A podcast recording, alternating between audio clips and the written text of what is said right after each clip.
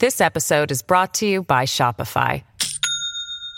Do you have a point of sale system you can trust, or is it a real POS? You need Shopify for retail. From accepting payments to managing inventory, Shopify POS has everything you need to sell in person. Go to shopify.com slash system, all lowercase, to take your retail business to the next level today. That's shopify.com slash system. Hello, everybody. This is Marshall Poe. I'm the editor of the New Books Network. NBN listeners like to read books and buy them. So we thought we'd tell you that right now, our friends at Princeton University Press are having a remarkable site wide sale. You can get 50% off books, including ebooks and audiobooks, with the code 50, F I F T Y, at checkout until May 31. You can save some real money on Princeton University Press books. I encourage you to go there and check it out. Welcome to the You're New listening Books to New Network. Books in Geography, a podcast channel on the New Books Network. I'm your host for today, Stentor Danielson, from the Department of Geography, Geology, and the Environment at Slippery Rock University. Today, I'll be talking to Nina M. Yancey, author of How the Color Line Bends The Geography of White Prejudice in Modern America, published this year by Oxford University Press. Dr. Yancey, welcome to the show. Thanks, Stentor. It's great to be here. So, to start off, why don't you tell our listeners a bit about your background and how you came to write this book? Absolutely. I did my PhD in political science at the University of Oxford, and it's my dissertation research I conducted there that informs my book. And so I study American racial politics and Black white race relations in particular. Uh, and I'm interested in the intersection of geography and politics. So, where people live, specifically where white Americans live, and how that relates to what they think about issues related to race. And in terms of what brought me to write a book about it, I think my interest in geography probably came from my own experience of moving between places. At, in my case, that's family roots in Louisiana, growing up in Texas, going to college in New England, and going to the UK for grad school. It's not a crazy story of mobility, but definitely one that made me aware of how my race was perceived differently in different places, how it meant something different in different places. And then as for my interest in, you know, race and prejudice and particularly how race shapes people's experience of politics, I could probably point to the same background, but I think particularly in grad school, in my case, I became aware of the obvious point that academic scholarship comes from people. It comes from people with specific experiences and perspectives. And again, totally obvious point, probably especially for listeners of this podcast who listen to authors talk about their books. But for me, it, it really became real when I was meeting the authors of some of my favorite books and articles and thinking about how their experiences and perspectives would shape their work. Um, and in my subfield, recognizing the predominance of white perspectives.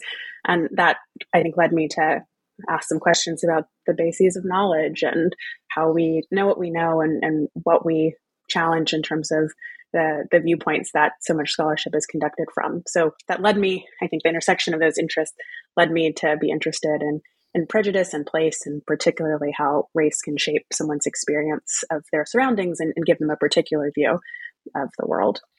Okay, yeah, and so you know your book is focusing on the the perspectives of white people, both in your kind of case study area in Baton Rouge and then nationwide. And you say that one of your your goals uh, and your you know the way that you're approaching this is to treat white people as sort of active perceivers of their racial landscape, not just kind of reacting to uh, you know demographic variables and stuff. So, can you talk about uh, you know why that that shift in framing is is important, and how does it uh, lead you to kind of rethink some of the existing theories about things like the, the racial threat hypothesis?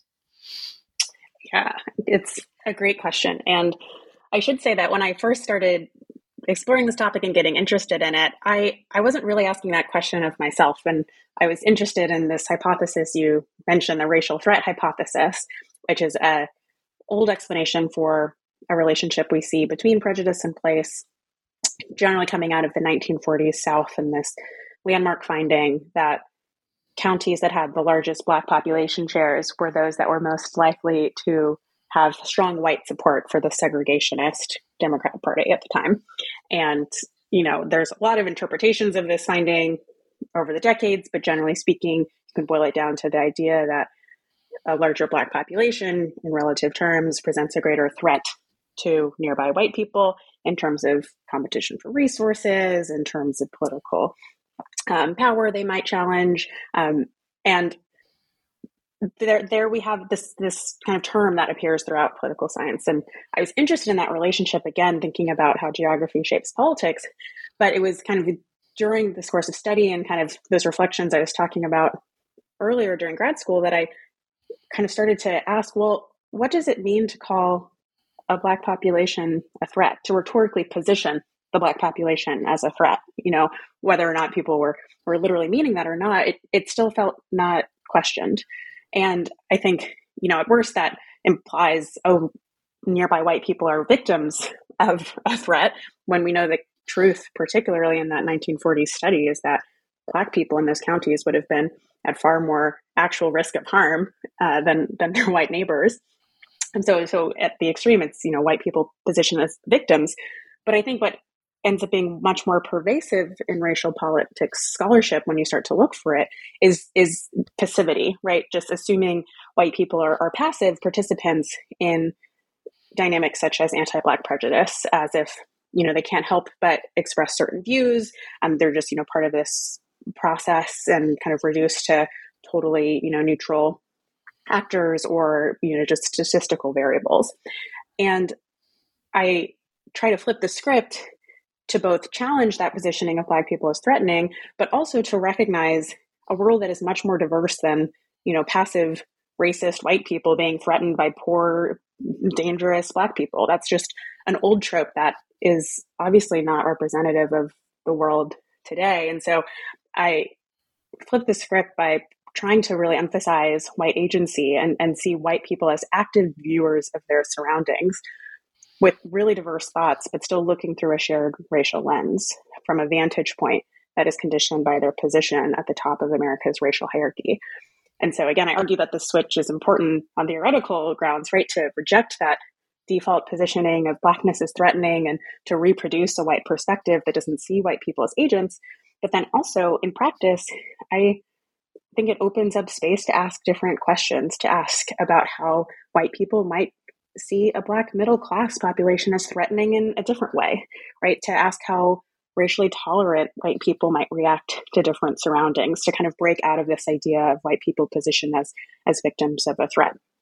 So that's the the real motivation for the book and and the argument that I develop over the course of the the qualitative case study you mentioned in Baton Rouge, and then I apply and kind of test in different ways in the quantitative case studies that follow. Okay, yeah, and I want to ask about the the relationships between those two parts of the book. So, as as we've mentioned, you have this qualitative case study uh, in Baton Rouge, where there was this effort to carve out this new municipality that would be able to have its own, own school district in this mostly white uh, area of the the city. And then you have your quantitative analysis that uses uh, public opinion surveys about things like welfare and affirmative action, where you're looking at kind of at the national uh, scale and doing, you know, uh, quantitative modeling of, of variables and stuff. So, why did you choose to do this kind of you know hybrid uh, study and how do the two pieces fit together and, and inform each other it is a great question because it, it, definitely was a huge a huge part of writing the book was was making sure that this story could be woven together. And it would have been a very different kind of book probably easier to write in ways to have had the latter half follow from that case study you, you mentioned which is about schools and cityhood in, in baton rouge following that with quantitative analysis of opinions on education school desegregation similar issues. But fundamentally what I was interested in was this idea of a white perspective, how a you know largely empowered and, and subjective and specific white vantage point infuses racial politics is, is relevant across different issues. And so I start with this qualitative case study in Baton Rouge, which obviously we can say say much more about. Um, and, and I go deep in this one context to think about well, what what does that perspective look like in practice? What evidence do we have that white people do indeed share a vantage point and and essentially by talking to people on very different sides of this contentious issue, I find surprising similarities in how they understand race, how they understand their surroundings, how they ultimately defend the color line. And I argue that this is evidence of that specific perspective, a, a vantage point that, you know, screens some considerations out, makes other things seem like common sense to them. Uh, and, and again, that spans across these diverse views. Um, and in bringing that to the second half of the book, I wanted to make an argument to show that these kinds of considerations are relevant across racial politics. And I, and I go to these two very quintessentially racialized issues of welfare spending and affirmative action, very classic issues. If we think about how you know contentious political issues have been connected to, to Black Americans. And with the Ensign Baton Rouge, I ask, well, what changes if we come to these classic issues? If we go back to that classic way of studying geography and politics using survey data paired with census data, what happens if we bring this approach that insists on asking, well, from whose perspective is this place being experienced? What does that mean? What are the power dynamics at play? Um, and so I, I asked those kinds of questions in these two quantitative studies to show the applicability of this white perspective, of the importance of considering white subjectivity and agency, of bringing power dynamics into racial politics scholarship across these different issues in quantitative methods. Um, and, and I choose these two issues that probe both prejudice as something invested in you know what does that outgroup deserve what does the black other deserve which is what welfare spending is you know so known for for probing and, and bringing up contentious ideas around and also prejudice is something about what an in-group deserves what um, white people feel like is their uh, rightful, you know, their rightful opportunities, um, their rightful path forward in the way that affirmative action can sometimes challenge ideas around that. And so in the Baton Rouge case study, I show the white perspective as it operates across these ideas about in group and out group. And then again, in these quantitative studies, looking at in group and out group oriented feelings, again, to kind of go back to where I started, to show the applicability of this vantage point to explore white vision across racial politics scholarship. So rather than going really deep into one policy issue, I hope that the book really promotes conversation about perspective, about um, normalizing a recognition of whiteness and how it influences uh, white political behavior, attitudes, um, and also scholarship across a variety of issues.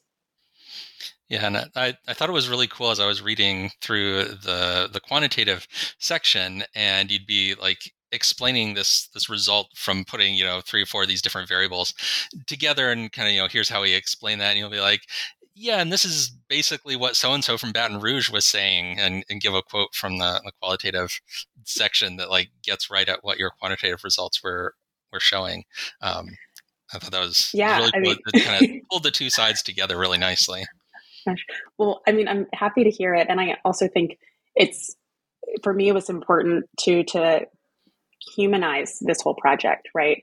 Part of what happens in quantitative work, understandably, is we reduce people to variables. It's out of necessity to analyze survey data. But I think what can happen in that is, you know, what we talked about in terms of kind of minimizing white agency and forgetting that these are people who are making decisions, who are experiencing their places, who are drawing or choosing not to draw on certain prejudices. And then on the flip side, we can dehumanize Black people too, right? We forget that those two are uh, are full subjects who are being seen and and who are living and experiencing their places. So part of the, the pairing to me is also about that, about telling a human story. And so I'm I'm glad that you noted and, and appreciated the times when the Baton Rouge interviews come through in the quantitative chapters too. Yeah, definitely. Uh, so to talk now a little more first about the, the qualitative side, why Baton Rouge? What made that particular case study attractive to you? So, why I chose to look at Baton Rouge first it stems from the fact that, as I mentioned, my family is all from Louisiana. So, I had familiarity with the case and, and the area. So, so I, I knew of its existence. But what makes it really relevant for my research focus is the case that you mentioned earlier, which is the case of St. George. So, to recap, part of the Baton Rouge area that is currently unincorporated, lying outside the city lines, has for about a decade now been trying in some shape or form to create a school district separate from the East Baton Rouge Parish school system. Uh, parish is the county unit in Louisiana. And so they've been trying to create a school district separate from East Baton Rouge schools. And the current strategy they are using has been municipal incorporation. So creating a new city. And the effort is currently stalled in court. They expect a decision next month.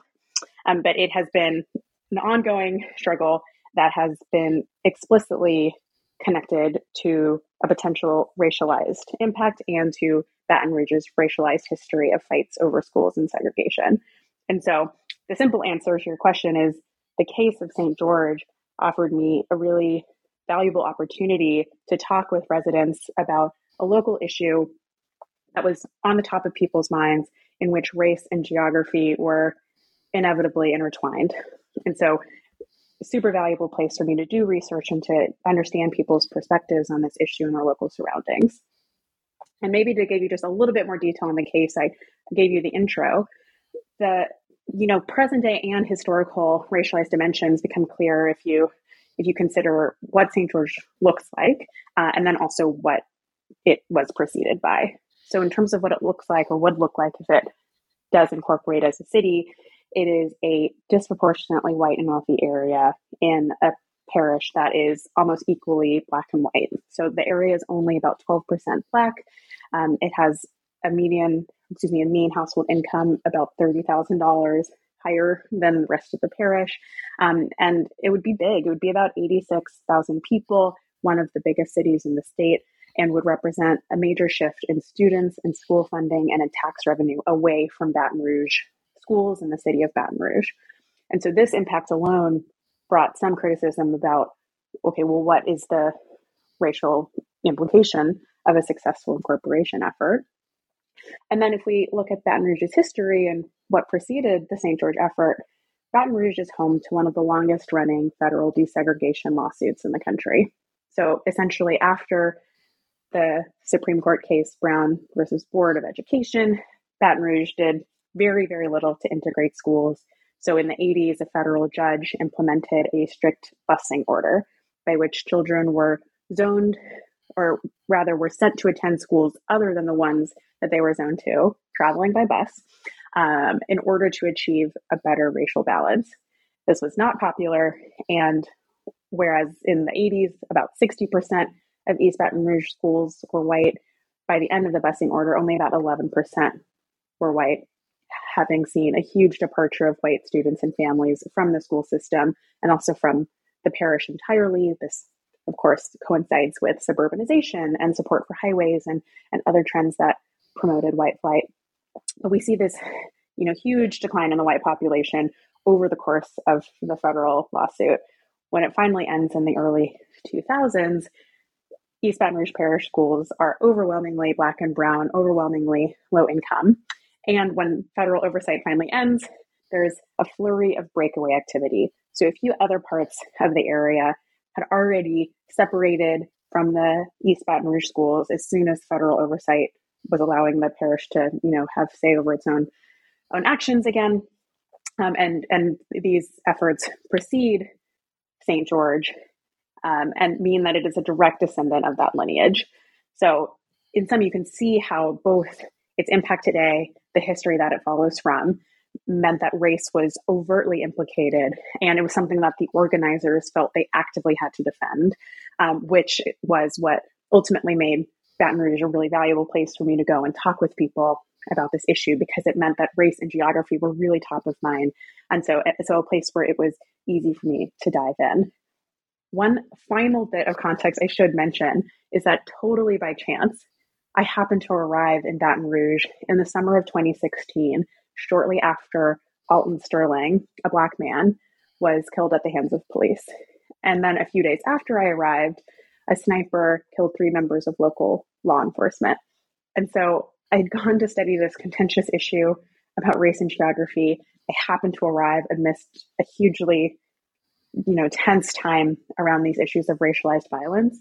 And so that just on top of the St. George effort meant that Baton Rouge was a really theoretically rich place for me to dive in and to talk with people and to ask how they understood what was going on around them. Yeah. And so, one of the important findings that you had from the case study was the white people on both sides of the same St. George issue were kind of working within some of the same frameworks for thinking about race. So, like even the people who thought of themselves as anti-racist and opposed the the plan on the basis that it was going to you know create racial inequalities. They were still doing things like downplaying the idea that racial prejudice uh, was you know behind the supporters uh, views and things like that. So can you talk a bit about some of these these frameworks for thinking about race that you found in the the white people that you talked to across the, the spectrum of opinions on st george? Definitely. As i mentioned earlier prejudice includes how we feel about others and how we feel about our own group. And so as I looked at the conversations I had with white residents of the Baton Rouge area, I found these kind of frameworks, these themes that encompass both of those sides um, of prejudice the kind of out group oriented dimension, the in group oriented one. And I, I call these discursive practices ways that uh, the white respondents engage in these topics, what they um, say in each category is different, right? They disagree with each other. They have different explanations for the motivations for St. George or for what the path forward is after, you know, the shooting of Alton Sterling. But what they fundamentally do is defend the color line in in those similar ways. And so, you know, like you said, one the the kind of first strategy I, I look at is denying racial motivations. And so this looks different when we look at people who are on different sides or even in the middle of the St. George issue. Um, they have different ways that they would explain whether or not race was at the heart of the St. George organizers' motives.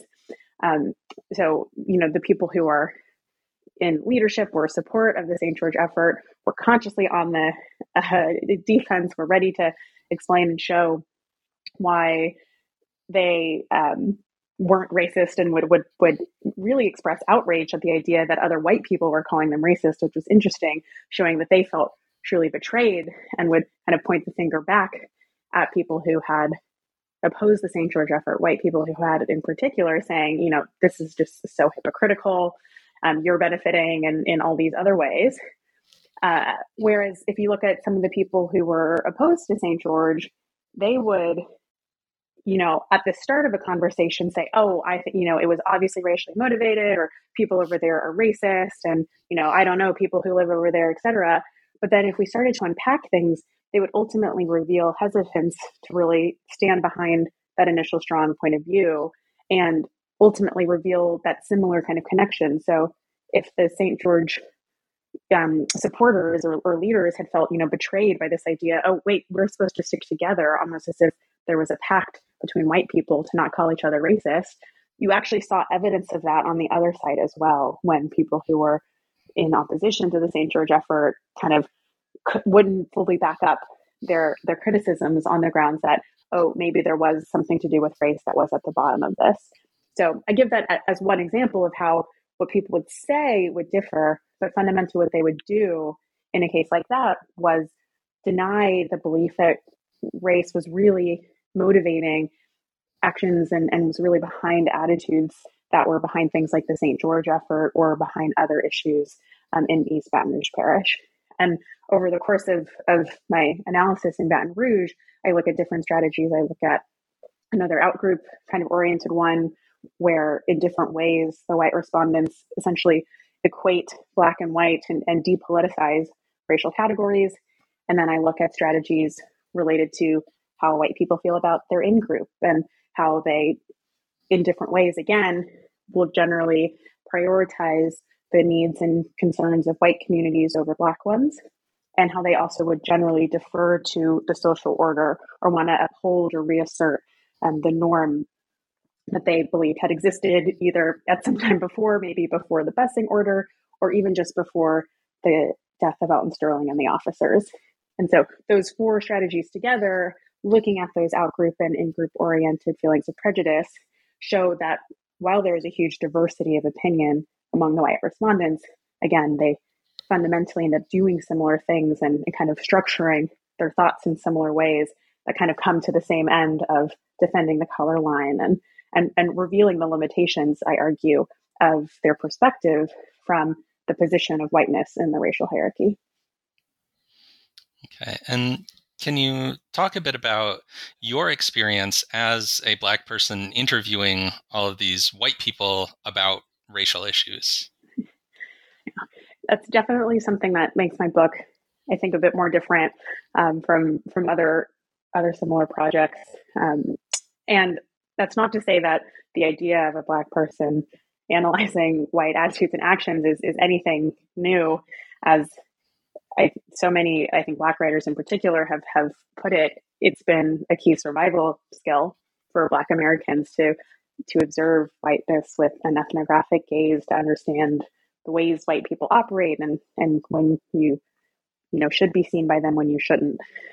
So it's definitely not an entirely new concept, but it is one that I got lots of questions about, to be honest, when designing my research and, and preparing to do my field work. And I think it's because of skepticism people had on a couple of grounds. Generally, they were worried that I wouldn't be able to get white residents of the area to talk to me. Uh, and I think they were worried that what my respondents said to me would not be true or would somehow be biased. And the reason I decided to go ahead regardless was I mean, first, I wasn't so worried about people not talking to me, partly because, you know, I'm, I'm from the South, I'm very familiar with the area, and, and felt like maybe I was getting this feedback from people who were less so. Um, because part of the legacy of Jim Crow is white people's ability to be very proximate to Black people and still maintain emotional and social distance as needed. I think in general, people are just used to that proximity. And so I wasn't so worried that people would be, you know, totally resistant just to talking to a Black person. And also should emphasize that I was talking with people about relevant local political issues, right? I wasn't asking them to, you know, reveal deep dark secrets. We were talking about things that were topics in the news, topics in other conversations. And so that gave me confidence that I was going to be able to have an entry point into conversation, which I did find to be the case. And then as for the skepticism I got around, oh, well, what people tell you is going to be so biased, you know, I, I think it's it's a really interesting point, but I pushed back against the idea that there's only one sort of truth or that there's only one ideal situation, which is a white person interviewing a white person. And I mean, it was definitely my experience that people were aware of my race, but I actually argue that that was sometimes a benefit. I think people were probably more likely to bring race into the conversation because my presence brought race into the room. Uh, and, and maybe it was actually easier for me to have some of these conversations than it would have been for a white interviewer. And regardless, if a white interviewer had conducted the conversation, that too would have meant that the interviewer's race was influencing it. So I would I would challenge the idea that that was you know some norm or, or some ideal that I should have aspired to, and I ended up finding it to be um, you know relevant and and valuable to have my my race kind of subtly racialize um, the conversations. And and again, I think I was able to in that setting um, interact with people and and perform the appropriate kind of cultural norms and, and perform southernness in a way that that still made the conversations natural. And then I think the, the final thing I would say too is that there's this term I use in the book um, referring to myself as an outsider within. And this comes from Patricia Hill Collins's reference to the position of Black women in the academy, how we occupy both marginalized and dominant identities. We're kind of inside um, a particular system of power, but still marginalized within it. And I think that definitely explains some of my experience having these conversations because I was someone who had legitimate connection to the area. I was the interviewer asking the questions. I was coming from an elite university, so I was seen as, you know, somewhat legitimate and, you know, able to, to interact with folks. At the same time, I was a young person. I was a woman. I was not someone who seemed threatening, I don't think, to most of my um, interviewees. And I had what we might call some qualities of a stranger, kind of like a mix of proximity and distance. And I think that allowed people to maybe share things with me that they wouldn't have felt comfortable sharing to someone who was a full part of the community.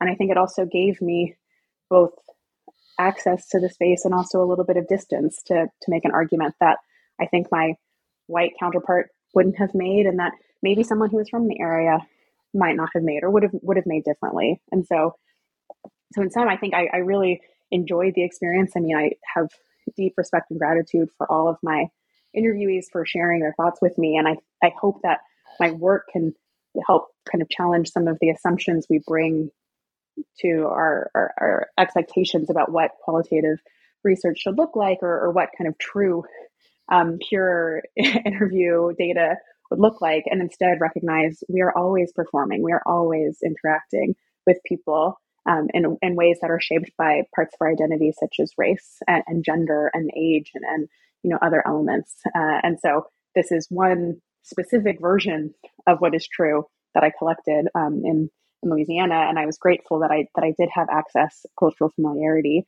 um, and that I was met with generosity by my interviewees who spoke with me. This episode is brought to you by Shopify. Do you have a point of sale system you can trust, or is it a real POS?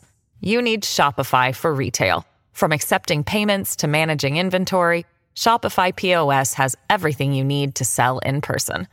Go to shopify.com slash system, all lowercase, to take your retail business to the next level today. That's shopify.com slash system.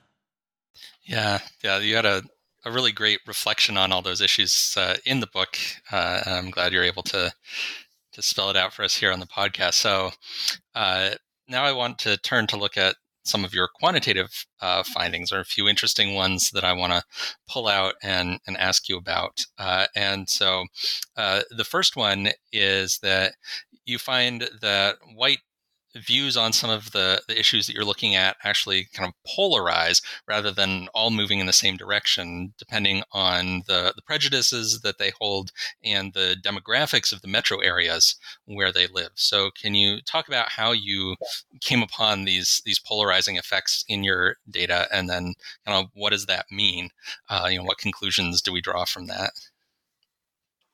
Definitely.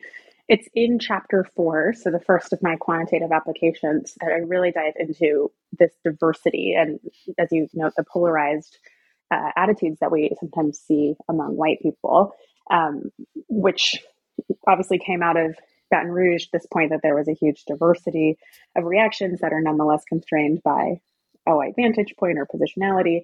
But in chapter four, I, re- I really dive into that diversity. And I, I do so by looking at white attitudes on welfare spending. And this is a, you know, totally quintessentially racialized issue. Um, and I and I'm looking at at data from 2000, so following the welfare reforms that you know sought to end welfare as we know it in 1996.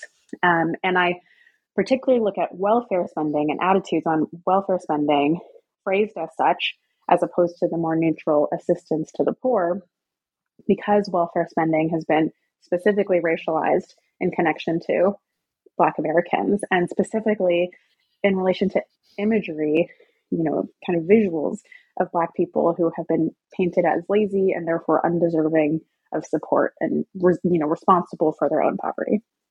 So I'm looking at white attitudes on, on welfare spending and how it varies according to where people live.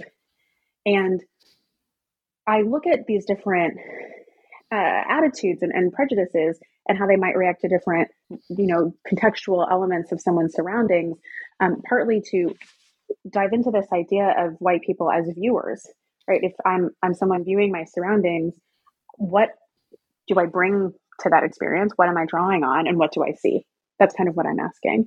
And so I look at both traditional forms of prejudice, particularly the stereotype of Black people as lazy, and I also look at racial resentment, a more modern form of prejudice that uses egalitarian rhetoric to explain ideas such as discrimination no longer being a problem or to argue that, oh, if Black people could just work their way up like other groups have, they would, you know, have just the same economic outcomes.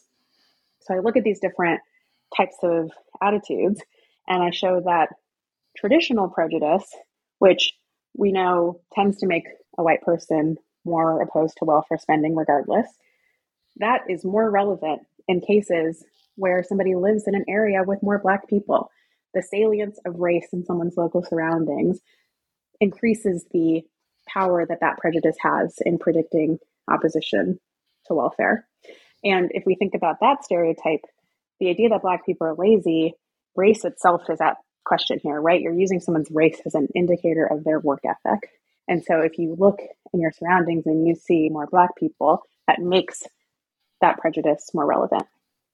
Then on the flip side, if we're thinking of that more modern framing racial resentment, that instead looks at economic disadvantage among Black people and says, oh, that's evidence that they're just not working hard enough. The cue there is the economic disadvantage. And so then I show if we look at economic context and specifically poverty, a white person who's racially resentful and lives in a place where poverty rates are higher, they are more likely to be opposed to welfare spending than a person who's equally racially resentful but lives in a place with a lower poverty rate. And so, in both cases, I argue that these stereotypes or, or racial attitudes end up being more predictive of opposition to welfare spending in places where the visual cues of welfare and the stigmas around welfare are more salient. So, in both places, you know, whatever somebody says on a survey about whether they think Black people are hardworking or lazy or, or where they score on a racial resentment scale, you know, in both instances, those responses are more predictive of opposition to welfare, where again, the context makes welfare something more likely to be on someone's mind. But again, if we're thinking about, okay, well, what does someone actually see and what are they bringing to that experience? I see, okay, it's actually in places with a larger Black population that that traditional stereotype is activated, and in places with a larger poor population that racial resentment is activated. So both show the kind of flexibility of prejudice, the responsiveness of prejudice as a white viewer might see a different surrounding in different metro areas. And then I also try to dive a bit deeper again to explore a diversity of views across by looking at those different formulations. And then finally, I also say, well, what if you, on either of those measures, actually reject the stereotype or, or have very low racial resentment?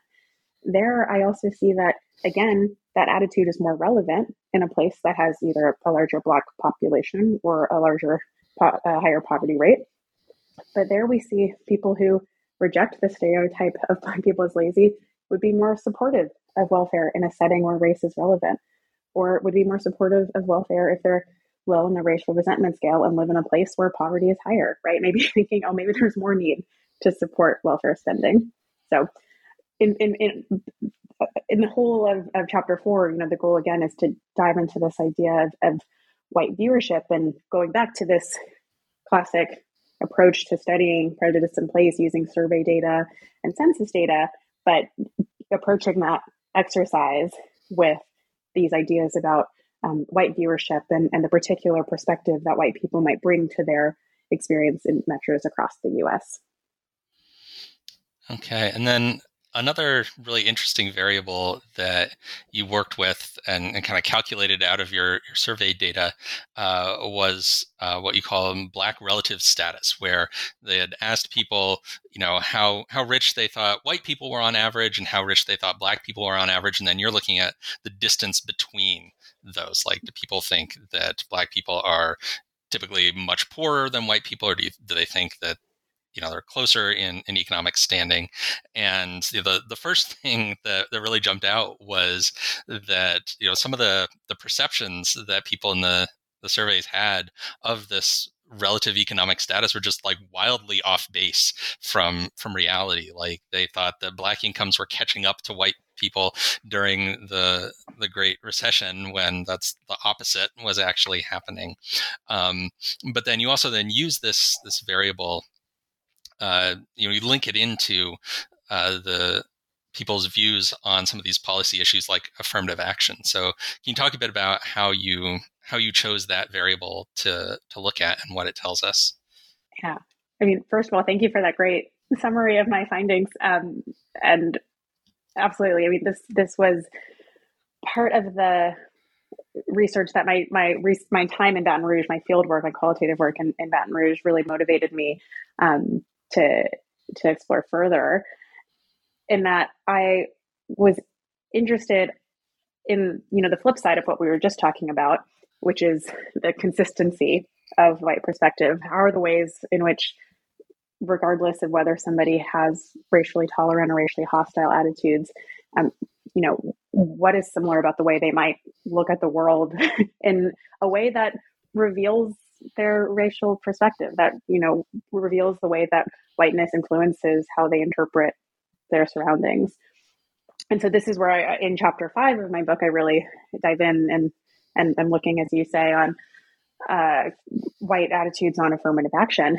Um, and so I, I zoom in on this idea of Black relative status. And, and as you note, it's this measure of the gap between Black and white people in economic standing because I was interested in something that was not, you know, an effective feeling towards Black people. It's not necessarily do you feel warmly or coolly toward Black people. You could be very racially liberal and say Black people are poor because you have an awareness of the true economic circumstances of Black people, maybe particularly Black people who live around you. Um, on the flip side, you could say Black people are poor because you're deferring to stereotypes that have cast Black people as poor to an extent greater than them is truly the case. So I was I was interested in that as a way to really think about something that was not the same as as other racial attitudes that were more about likes and dislikes or or bias or lack of bias, um, and also something that really captured the idea of material status and where different racial groups rank. Because if we, you know, think about why white people would share a perspective from the top of the racial hierarchy, you know, the premise is that we, you know, have a group identity. And if my group sits at the top of hierarchy, I benefit from that position and therefore I have an interest in defending it. So, looking at these evaluations of whether Black Americans and white Americans tended to be rich or poor was a way of thinking about how white people kind of viewed the world and understood where they stood in relation to other groups. And so I kind of zoom in on this this measure, and as you note, I find that surprisingly, in this panel that I use that spans the Great Recession, so the same people surveyed in 2006, 2008, and 2010, over that time, this group perceives a narrowing of the gap between Black and white people in terms of economic standing. So they see Black people getting richer and white people getting poorer. And that is not only not what happened over the course of the Great Recession, as we know, but also that gap was most likely to narrow, that perception gap was likely to narrow in places where unemployment was rising the most. And so, you know, I argue this this shows that white residents of those places where they themselves feel their status is insecure, where they feel this economic crunch of the recession in a kind of a zero sum thinking, they react to that by feeling this status threat, this idea that Black people are catching up, even if we know that's not true. In all those places, Black employment, you know, started higher and, and generally rose more. Um, but the experience of economic insecurity or the fear of economic insecurity leads white people to interpret their surroundings through this subjective lens and to perceive this narrowing gap. That goes on then to predict opposition to affirmative action um, and to and to do so it's a small effect but to do so alongside whether somebody has you know more racially hostile or more racially tolerant racial attitudes alongside whether someone is a democrat or republican and so i think kind of what this tells us is the subjectivity of white individuals' perceptions of, of their surroundings. Um, again, kind of thinking about what we saw in Baton Rouge and the very specific experience and perspective that the white residents had on their surroundings, even as they were different among them. Um, and then, yeah, then again, yeah, the consistency, right? The fact that is even when looking at different um, other attitudes among among white Americans, this perception of, of a status threat in, in this group holds. It um, still has an independent effect in, in predicting someone to be more opposed to affirmative action, which is a policy we know is intentionally designed to change the status of Black people relative to white people, is intentionally meant to redistribute some opportunities to Black people in order to help them succeed. And so it ultimately ends up um, challenging what I was talking about earlier these ideas about, oh, a default poor, threatening Black population um, and, and, and is, is an opportunity, I think, to think more broadly about, oh, well, if we're not actually saying the Black population is a threat to white people and rather recognize white people might be construing Blackness as threatening through a racialized lens, that means we can recognize the ways in which something like an ascendant Black middle class can also be um, a threat um, whereas that group is typically not what we think of when we think about um, things like racial threat or the ways that Blackness has been construed as threatening. All right. So I have one more question that I want to ask uh, about your book. So we've been talking this whole time about white people's opinions and, and, perceptions and things, but you did talk to some black folks in Baton Rouge. So, what does their perspective add to your findings? Getting to talk to to Black residents was a real highlight of my my research and interesting was interestingly was not something that I had initially thought would inform my analysis as much as it did. And so I sought out talking to Black residents largely as I was making sure I understood the history of the area, of the desegregation lawsuit, of the St. George case, um, and and getting kind of a, a, range of perspectives as I was building out the case study. Um, but it ended up being, you know, a really key point of insight in just highlighting how similar the white residents who seemed to be in disagreement truly were. Um, and, and also bringing from the Black residents their own ethnographic insight into the way that their white neighbors operated. And so in the book, I talk about the perspectives of the Black residents along the same four discursive practices that I use to structure my analysis of the white residents. And that's not to say that's because those are the same ways that the Black residents' kind of ideas and experiences are structured. And I try to be very honest about the reality that I, I didn't set out to study a Black perspective, and I don't want to claim to have uncovered one, but rather in looking at those four practices, the, the ways that white people end up kind of similarly defending the color line and seeing the ways in which the Black residents um, challenge that. I mean, in some obvious ways, in terms of you know being more comfortable to point to race having an obvious influence, not being liable to defer to that pact between white people, or rather to call out that pact between white people that I talked about earlier, to you know not accuse other white people of being racist, um, or to just obviously explain how their experiences as Black people, including many of them as Black middle class people, are still so obviously shaped by race. Um, in kind of challenging this idea that there was some calm and order that just needs to be restored, that Alton Sterling's death, you know, had just had just disturbed. Um, you know, in so many ways, they basically um, not only challenge and offer a different perspective to what the white residents say, but they explicitly call out the ways in which they know that their white neighbors don't recognize there's only one version of reality in Baton Rouge. And so it ends up being a really kind of key bit of evidence in in my argument and i think that really influenced me to bring in things like standpoint theory which you know has historically been used to make the points i've just been talking about about the value that people who are um, marginalized within a hierarchy can bring in illuminating the way it really works right like if you want to understand how a system of power works, you should talk to people at the bottom of it because they're the ones who really understand. And I think that really comes out of my conversations with Black residents um, and and kind of learning that and seeing that in action in my conversations with them. It also really informed my argument about the the white residents in what they don't see from the top of the hierarchy. In so many ways, power is about what you don't think about, don't have to deal with, can choose not to know, can choose not to deal with. Um, and so the, the contrast of the Black residents' insights, I think, ends up being a really powerful um, comparison to, to make that point. It was powerful for me at the time, and I think it ends up being um, important um, to the book, even as it's not a full deep dive into what Black residents of Baton Rouge think about their surroundings. Um, and, and I recognize that there's, you know, it, it ends up ratifying the fact that my book is about white attitudes. It is about white people. It still centers them in that way. Um, but all the same, I was so, so grateful for the chance to incorporate um, the Black residents' perspectives for the ways that it informed my research at the time, informed the book, and and for me was really meaningful in kind of bringing to life some of the arguments that I make in the book. Okay, yeah, and I, I think that that was one of the many points in the, the book where you, you said, you know, more research canon should be done on, on this. And, you know, I know that's kind of a cliche for academic writing. that We're always saying, you know, more research is needed.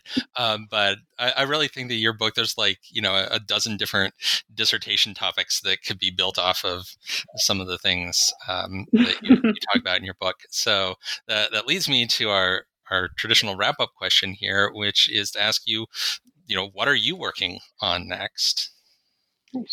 These days, I am staying busy as a practitioner more than a writer on some of these issues. So I, I currently work in economic development and workforce development and racial equity consulting. So focused on the, you know, moving the literal manifestation of the color line in cities across the US.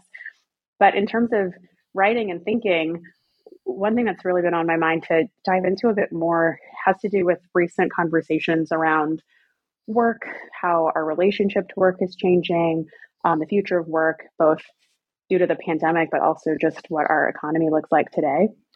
And interested in how that might intersect with some of what my research focuses on in terms of kind of historical ways ideas about work and laziness and deservingness have been racialized um, and kind of what role race could play in that conversation because it feels like something that has not been fully explored. So that is something I've been I've been starting to think about, and, and we'll see what shape it might take. All right, yeah, that sounds that sounds really interesting. So, uh, thank you again so much for coming on the show and talking with me today. Thanks so much for having me. All right. You just heard a conversation with Nina M. Yancey, author of how the Color Line Bends The Geography of White Prejudice in Modern America, published this year by Oxford University Press.